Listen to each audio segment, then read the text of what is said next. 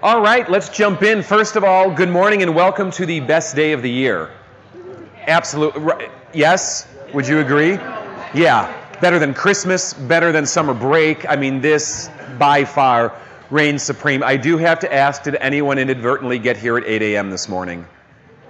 Because that will sink you to a level of depression unlike anything ever known. And uh, our hearts are with you if that happened. But we're doing Amos today.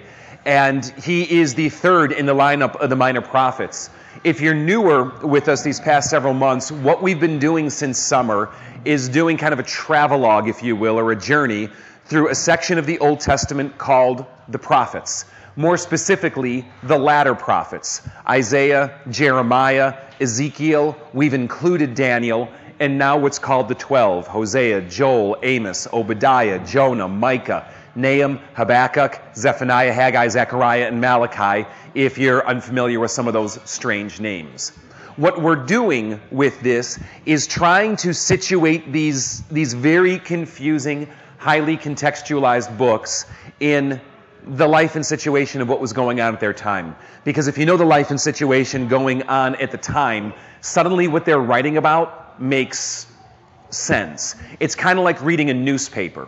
When you read a newspaper, a newspaper is not there to really teach you. The newspaper is to speak into things that you're experiencing and somewhat already know about and just give you the updates or commentary, if you will. That's kind of what the prophets are doing, but imagine, imagine reading a newspaper from like fourteen thirty-five in, in, in Prague or something like that. Well, make it worse, because now we're reading accounts from seven hundred B C in even more foreign culture and language. And so my hope today is to give you that introduction to Amos. We're going to see if we can do it in one shot. It might be a two-weeker. But to help situate this really cool book, and I will tell you, it is one of my favorite minor prophets, and I'll let it speak for itself as to why. So if you have a Bible, you have a phone, you have a tablet, I'm going to encourage you to follow along, and we're going to do some reading here today and watch how the pieces come together. And open with me, or jump with me, if you would, to Amos one one. Here it is.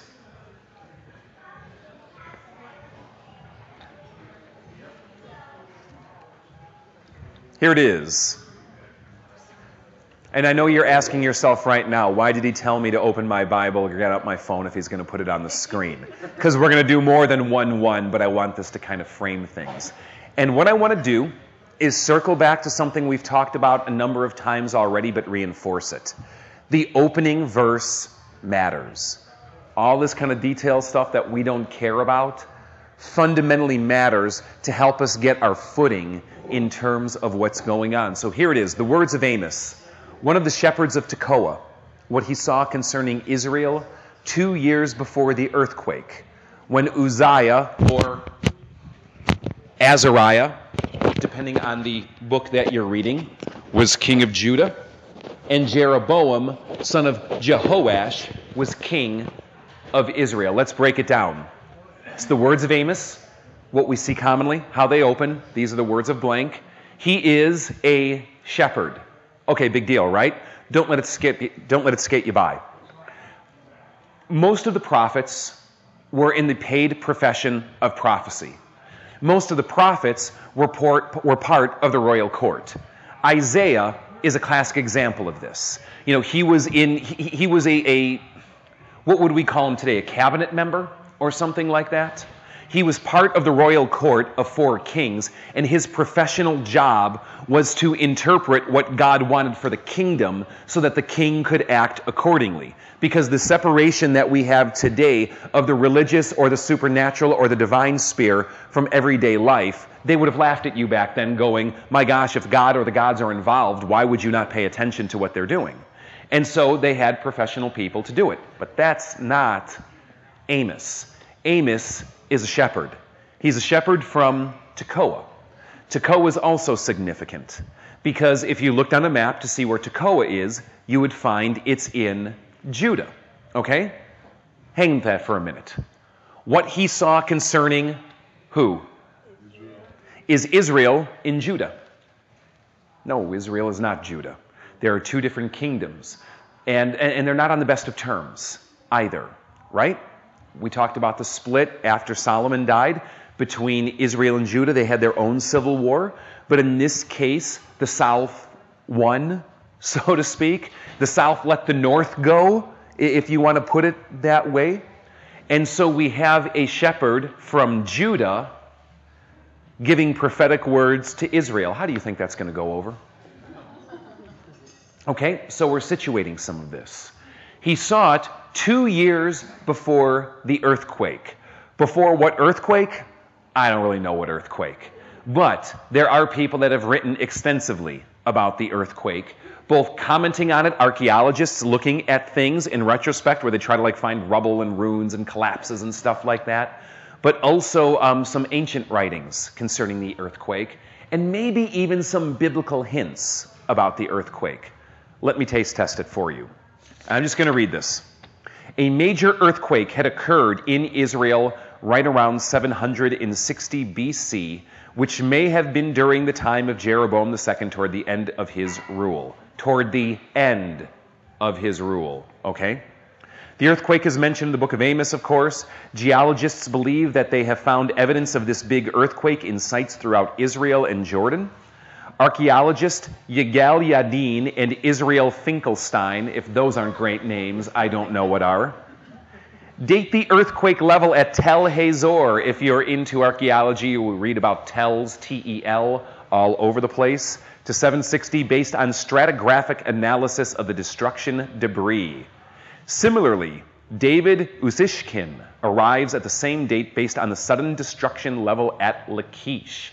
So multiple cities spread out, just trying to give you some of the modern studies into this today for the few of you who might be interested in this type of thing. According to Stephen Austin, the magnitude of this earthquake may have been at least seven point eight, but was as likely as eight point two.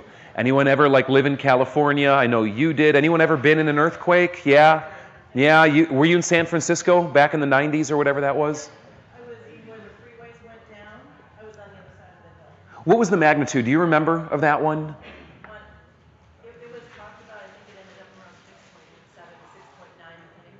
So that was a high six. If you didn't hear, um, that was a high six when Tammy was living out in California at the time, and this was the one where we saw where the freeways were collapsing, the bridges were collapsing. This is an eight or an eight point two when there is no earthquake technology built into their structures or infrastructure, buildings and whatnot. So just to kind of, you know, it's the,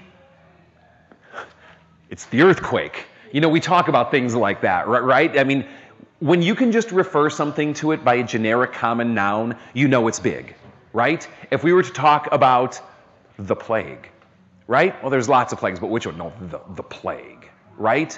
If you were to talk about the, the game, remember the game? Well, no, no, I mean, I'm making stuff up, so don't like, like, but you know what I mean? You wouldn't communicate that way unless there was a common understanding that existed about what everyone, oh yeah, no, I remember the game. You know, we, we all have events. This is kind of what Amos is doing. I saw a couple of hands floating up, but maybe we hit it. Yeah? I was just going to say, yeah, it's a major cultural. Major cultural event. It's like, oh, the challenge is going on. Yeah. I, I, exactly. Kennedy getting shot. Were you there when Kennedy gets shot? You know, there is more than one person with the last name Kennedy. Which Kennedy? Right? I mean, you just know the earthquake. Let me read a little bit more. So high sevens to maybe an eight point two. This magnitude eight event appears to be the largest yet documented on the Dead Sea transform fault zone during the last four millennium. So this region has not experienced a bigger earthquake than what archaeologists think from the destruction and debris and, and, and things that they're seeing happened at this. The epicenter of the earthquake may have been two hundred to three hundred kilometers north of present-day Israel. So that's a long way, and yet what's shaking in? Um, I'm going to give you one more thing. Have you ever got? Have you guys ever heard of a guy named Josephus? He's worth your time if you ever get into like New Testament history, like the world in which Jesus lived, there's like really five sources that you want to read if you're ever going to kind of jump into understanding what's called that intertestamental time period, outside the Bible, of course, which will always be your best source. And if you want those really quick, it's what's called the Apocrypha, the Pseudepigrapha, the Dead Sea Scrolls. You also want to read Philo, and then you want to read Josephus. If you're interested in that, come talk to me. I'll get you started. But Josephus is a Jewish historian who wrote about seventy A D, give or take. And he was actually originally one of the Jewish freedom fighters. And when, it's, it's speculative here, but when things started to go south and Rome came to dominancy and Rome had trapped him in, they waved the white flag, so to speak. It's actually a little more insipid than that. They waved the white flag, and he became a resident court historian for Rome, helping Rome understand the Jewish people and all that was going on in this problem province called Palestine. Actually, one of the stories is that there was a, a, a place called Masada, and it's a, it's a mountaintop fortress. And at Masada, there was this group of Jews that were holding out in that resistance right around sixty-six to seventy A D that led to the destruction of the temple. Remember our two key dates, five eighty-seven B C, seventy A D. It's both times Jerusalem got destroyed, Babylon and Rome. Well, it was part of a greater war. And there's this group of Jewish freedom fighters held up at Masada, and the siege is going on, and they know they're dead. And Josephus is one of two commanders. And as one of the stories goes, they collectively agree it is better to die than to fall into the hands of the Romans. And that may actually be true. I mean, the Romans loved crucifixion. So the officers go through, and in kind of like a mass suicide, they go through and they start slaughtering each other. The, the officers are, are given permission to kill the people or convince them that this is better. They, they start killing each other. And then the two officers are left, and they decide it's not a good idea anymore. All right? And Josephus is one of them. And he ends up becoming this court historian and becomes one of the greatest records there are, one of the greatest secular records or non-biblical records to the events transpiring during the lifetime of Jesus and beyond. Anyway, I bring it up because he writes about the earthquake seven hundred sixty years later. Quote, word for word, "A great earthquake shook the ground, and a rent was made in the temple," meaning, you know, t- "and the bright rays of the sun shone through it, and fell upon the king's face, insomuch that the leprosy seized upon him immediately, and before the city at a place called Eroji, half the mountain broke off from the rest on the west." So he, he's got a strange kind of cadence, especially in translation. But if you're not following it, the earthquake was so big that it actually did structural damage to the temple to such a degree that places that you shouldn't be able to see in, like the Holy of Holies, suddenly now have light shining through it. So it's like, where did that wall go? You know, stuff is busted apart. It's almost very reminiscent of the earth shaking and the temple being uh, broken, so to speak, in, in, in ways when Jesus was crucified.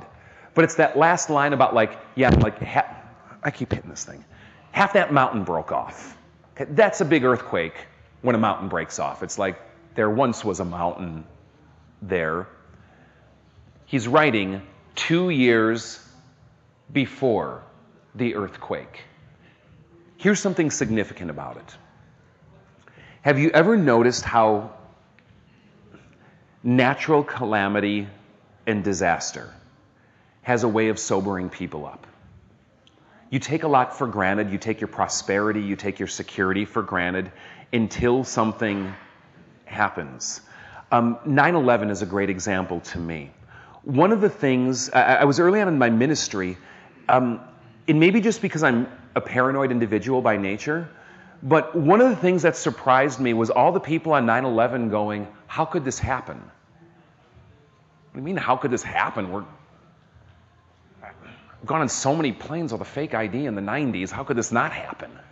I, I mean, how is this surprising? But but we just get lulled because life is good And then something comes along, you know, like COVID recently, like a pandemic, all going, oh, wow, things like this can happen. A major earthquake, a major event. They're two years before being sobered up. Okay? And we'll get into that a little bit more as well. So when? We've dated it through the earthquake, but it's the time of Uzziah, king of Judah, and Jeroboam, son of Jehoash, who is king of Israel. It's worth reading this stuff. It's worth just situating it, and I actually want to flip there now. You can follow along, but I'll do the reading on this one, and help, let it help paint a picture of the political situation, if you will, at the time. Second Kings chapter fourteen, verse twenty-three.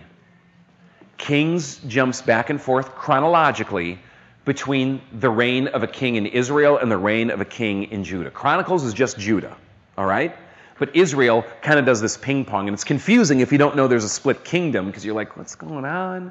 So let's get into the ping-pong match.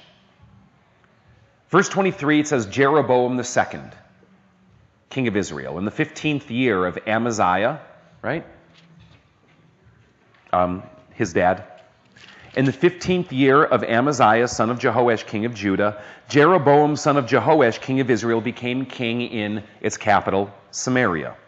And he reigned, you tell me, stable reign or unstable reign?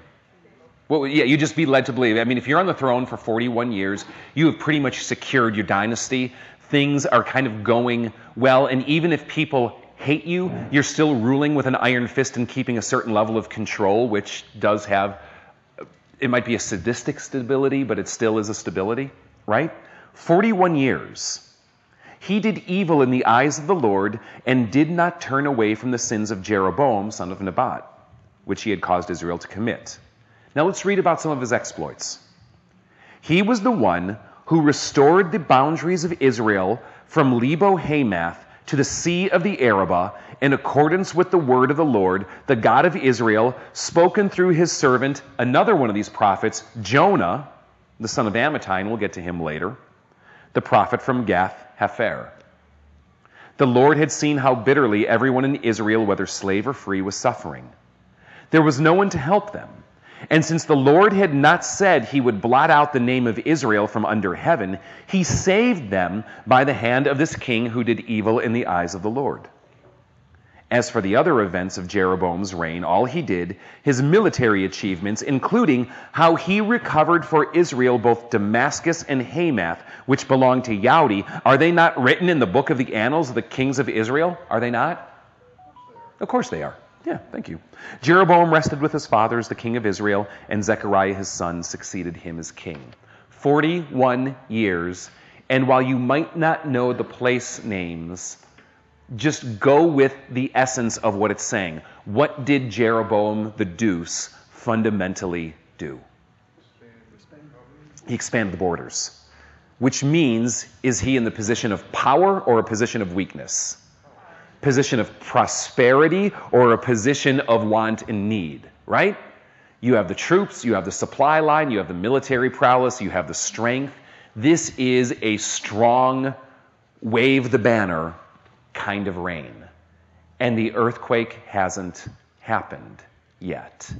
And so it leads you to this arguable conclusion that Israel is enjoying a time of prosperity, a time of feeling somewhat untouchable, a time of feeling the winner, not the loser, a time of watching the borders expand, therefore maybe interpreting God must surely be with us because God would only bring blessing if we were in his favor. And you can start going down all these kinds of rabbit holes with it. Are you kind of with me on that? This is the context that a blue-collar worker from the enemy, or at least adverse kingdom, comes and speaks into. I don't know what the equivalent today might be, but trying to keep a north-south divide, imagine that a Mexican migrant worker comes over the border and comes to D C to speak the words of the Lord of prophecy to the administration of the United States. take it seriously? Some would, most wouldn't, right? Kind of understand who this guy is and what's going on. So let's jump in and start sampling some of his prophecies and see what Amos does in this book. And I'm going to put several passages up here. Seven, to be specific, which is a, this, this is not my arbitrary division here. This actually is layered in the book. There are seven oracles that he jumps out with. Seven is a very biblical number. It's kind of an intentionally used type of thing. But I want you guys to read it, and I'm going to save my voice. So someone take number one, Amos one, three to five. Someone take it. You're reading out loud. Thank you, Brianna. I appreciate it. Is this big enough to read, or do I still need to go bigger on font size? Back, well, I know you go to the front. Back row, yeah, we're good, Adam? All right, good deal. Amos one, six to eight. We're talking three-verse chunks. Okay, I'm going to give that one to you, Kyle. And then, uh, Mike, why don't you come around on one, nine to ten. All right? Um, Amos one, eleven to twelve. I'll take it. One, thank you, Ken. Appreciate it. Amos one, thirteen to twenty-five. Now you're going to have to do some overtime there, Amy. All right, thank you. I appreciate it. Amos two, verse one to three. Yeah, you want to take it, Bob? Appreciate it. And someone in the back, I kind of saw two, four to five. Adam, appreciate it. Stand up when you read it, actually. Say it loud. Be proclamatory. Pretend that you are a prophet and that you are speaking this prophecy to the group. Not so much because, um, well, because I do want to be weird about it, but so people can hear and whatever. It'll be fun. So who's one, three to five? Brianna, the prophet Brianna, the, the, the shepherdess from Bensonville. Or you're not, are you still working in Bensonville? Yeah, great. The shepherdess from Bensonville. Let's have it.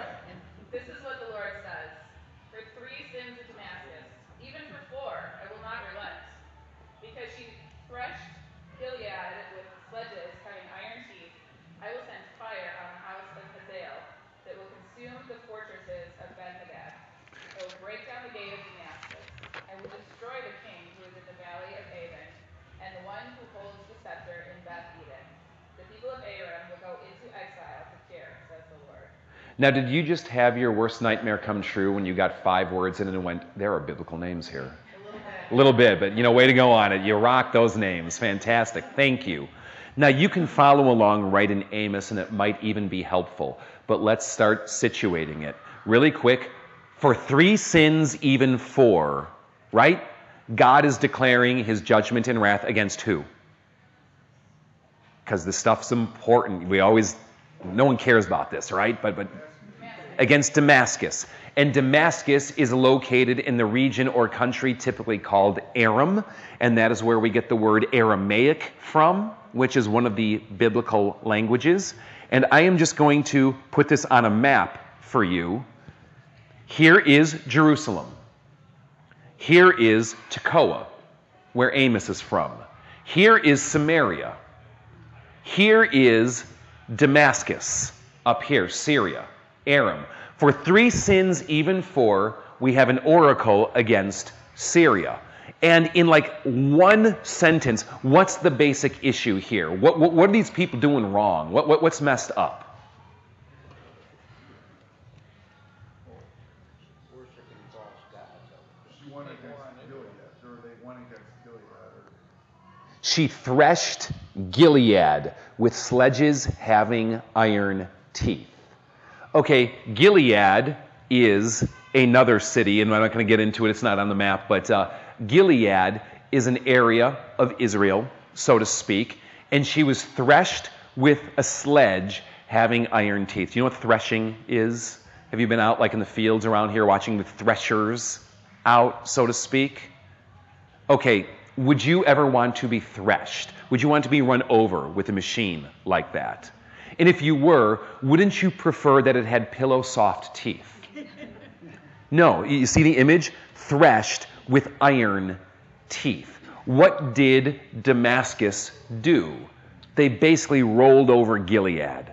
They just plowed into the people of Gilead, tearing them apart. But they probably weren't driving threshers, so unpack the metaphor. What are they basically doing? They're just going in. Yeah, it's a massacre. Slaughter them all.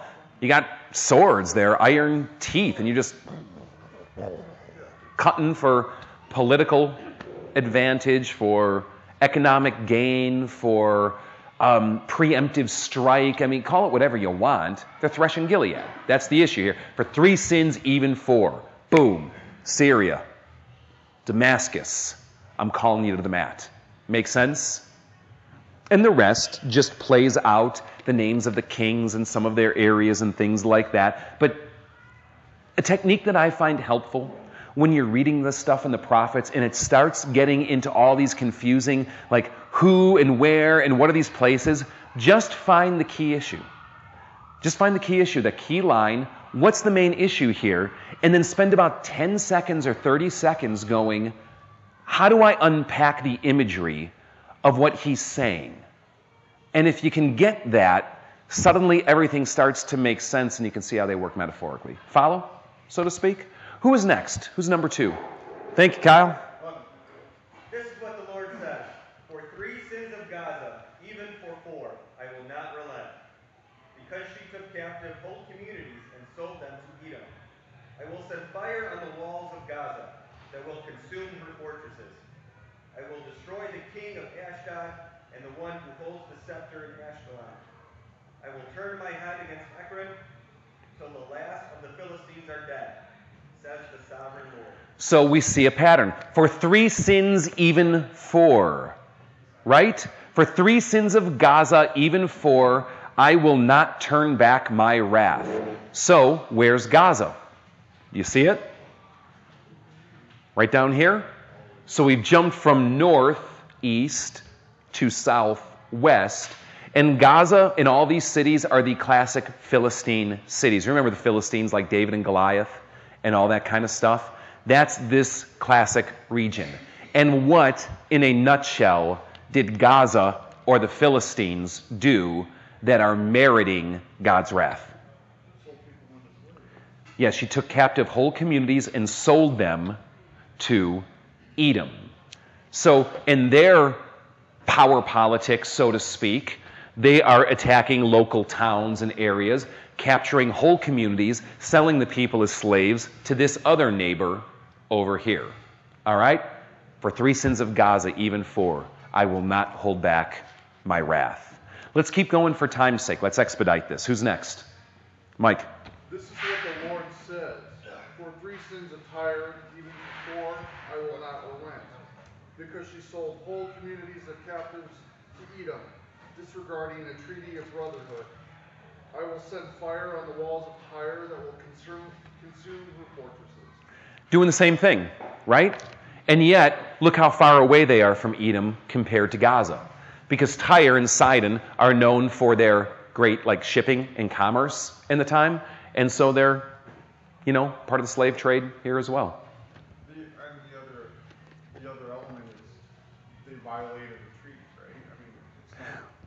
Yeah, yeah. For uh, so because she sold whole communities of captives to Edom, disregarding a treaty of brotherhood. Uh, basically, when David and Solomon were building the temple, they got into to a very warm relationship with Tyre because they needed materials shipped down, and it actually seemed to be what they would consider a, hey, we're in this together. We're we're participating together, and even though you're not part of the kingdom of Israel, you recognize Yahweh and you're you're cordial to what God is doing here and want to be participatory in it. And now it's just like, Eh, times have changed. Who cares about that old treaty? You got it. You got it. Who's next? eleven and twelve? Yeah. Yeah, eleven and twelve. Okay. This is what the Lord says. For three sins of Edom, even for four, I will not turn back my wrath, because he pursued his brother with a sword, stifling all compassion, because his anger raged continually, and his fury flamed unchecked. I will send fire upon Teman that will consume the fortresses of Basra. We've gone from Damascus to Gaza to Tyre, and both Tyre and Gaza were in collaboration with Edom, and now we have the same pattern. For three sins, even four, I will not turn back my wrath from Edom, right? Because he pursued his brother with a sword, stifling all compassion, going in with rage. We're seeing this kind of, this, this theme of, shall we say, violence and brutality, if you will, against others developing here? Yeah, Mike. N I V says not just the stifling compassion, but they translate it as slaughtered the women of the land. So they're they're not even going after combatants. They're killing everybody. It's civilians. It's the women of the land. Yeah, it's just it's top to bottom, right? You got it. You got it. Who was five? Amy.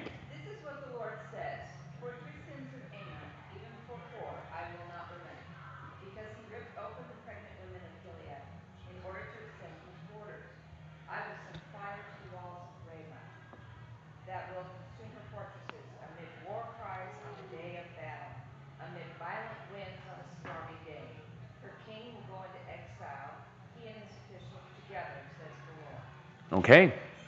Who's next? Who is Moab? This is what the Lord says. For three sins of Moab, even for four, I will not turn my back, my wrath. I will not turn back my wrath. Because he burned as if to lime the bones of Edom's king, I will send fire upon Moab that will consume the fortresses of Kerioth. Moab will go down in great tumult. Amid war cries and the blast of the trumpet, I will destroy her ruler and kill all her officials with it, says the Lord. So a couple of different ways we can arguably go with Moab here. One can be they're coming in and they're just desecrating the graves even, and they're rolling over of the areas, and that's what it means here. Or it can be a way of referring to the extent of violence that they're coming in, and as they capture the king and they capture the people and they go to warfare, they're just burning them. Burn everything to the ground. Kill. So we're seeing this, again, theme of violence, exploitation, brutality, right? And, and, and in some of the, the harshest imagery. And it's also interesting that even though Edom is getting God's wrath for three sins, even four, that doesn't let Moab off the hook for what they did to Edom, right? There's this strange idea that sometimes creeps in with people that if the person is bad, it doesn't matter what I do. It matters to God. You know, I will judge. It is mine to repay. And even though Edom is guilty, are you the judge to mete out death and execution? Does that give you free rein? No, you'll be held accountable for even what you have done to those who have done evil. That opens up whole new discussions, but I just don't want you to miss that as he's framing it around. Now, we're racing the clock on this, but I'm going to give it to, uh, I'm going to finish these seven. Who's next?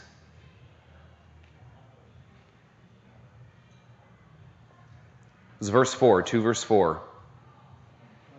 Oh, you got it, Adam? Thanks. This is what the Lord says. For three sins of Judah, even for four, I will not relent, because they have rejected the law of the Lord and have not kept his decrees. They have led astray by false gods, the gods their ancestors followed. I will send fire on Judah that will consume the fortresses of Jerusalem. Okay, thank you. So now we have circled all of the nations around Israel, right? Do you see that? We have touched on every culture or people group that borders Israel. And now we're even getting close to home. Now we're going into kind of like our, our brothers here in Judah, which, believe me, Israel's happy to hear about judgment coming on Judah because these, these are brothers at war, so to speak. There is separation here. For three sins of Judah, even four, I will not hold back my wrath. And this is the first time it changes. None of the other nations are judged for not holding to God's word. Or how does it put it exactly? Because they have rejected the law or the Torah of the Lord and have not kept his decrees and have been led astray by false gods. Believe me, none of these people are keeping the Torah of God. None of these people know the Torah of God. And all of these people are led astray by false gods. But God's not holding them accountable for that. Because at some level, they don't know any better. You know better. And maybe you're not getting the wrath for the same kind of violence and judgment, though certainly it's in Judah's history. But you've rejected my decrees. You've rejected my laws. You've gone after false gods. It's almost escalated, if it, if you will, even though it doesn't feel like that when we t- we hear about like pregnant women being ripped open and, and, and the threshing of iron teeth and all that kind of stuff going on. And so what we've seen is seven prophecies. And if you are immersed in the culture of Israel and the ancient Near East, you have known that we have just hit the number of completion. You know, we talk about a dozen. We talk about ten. We talk about three. These are kind of our symbolic numbers for the totality of something. No one ever has a four-point sermon. We'd get hives, right? It's three. You have a three-point thing. You learn to write an essay with an intro, three paragraphs, and a conclusion, right? You don't go to the store and buy eleven of something. That's, that's, that's blasphemy. I mean, what kind of freak are you? You buy eleven, you buy ten, or you buy twelve, because we operate with a numerology of our own. Are, are you kind of with me in this? That's what seven is for the Old Testament. We're, we're done. We're complete, right? Thank you, Amos, shepherd of Tekoa, for all of this judgment that you are, you're bringing it to them. You're speaking the word, man. You're bringing it to our enemies, because everyone says you're speaking the word when you're speaking the harsh stuff to the people you don't like, right? Except for this. We know from one one that he has come to bring his words, right? During the reign of Judah, but also who? Israel. We've seen the seven. We've spoken harshness and judgment to all of them, right? And all of it is a big rhetorical move for what finally hits next. two verse six. This is what the Lord says. For three sins of Israel, even four, I will not turn back my wrath. And to this point, we have been getting three to five verses of words of judgment against one of the nations, right? The rest of the book of, is, uh, of Amos is all words, is, is ninety percent words of judgment against Israel. And the rhetorical effect should be like this. At the end of the day, after you're cheering on the destruction of Moab, after you're cheering on the judgment God is going to bring against Tyre, after you're celebrating that the Ammonites are finally going to get what they deserve, you realize that for the, ping, the finger I'm pointing at you, I've got three pointing right back at me, right? And Israel finds themselves in the center of Amos's prophetic bullseye. You see what he's doing there? With the seven, with the surrounding them on the map, and they find themselves right on the middle. And this is what the prophet Amos is about. He is saying all of this stuff that you are so indignant about, and, all, and maybe even rightfully so, and all these nations that are surrounding you, God's calling you to the mat. And the rest of the prophecy plays it out. So here's what I'm going to do. We're out of time. I'm going to do a week two on this because I want you to sample a few more things in Amos before we move on. But what I'd like you to do in the meantime is this. Now that you're armed, read Amos. It'll take you ten minutes. Don't get hung up on biblical names. Don't follow every detail. Just get the feel and the flow. Take ten or fifteen minutes this week. Listen to it or read it, whatever your preferred medium might be, and then we'll pick it up next time. So that's it. God bless. Thanks for coming, guys.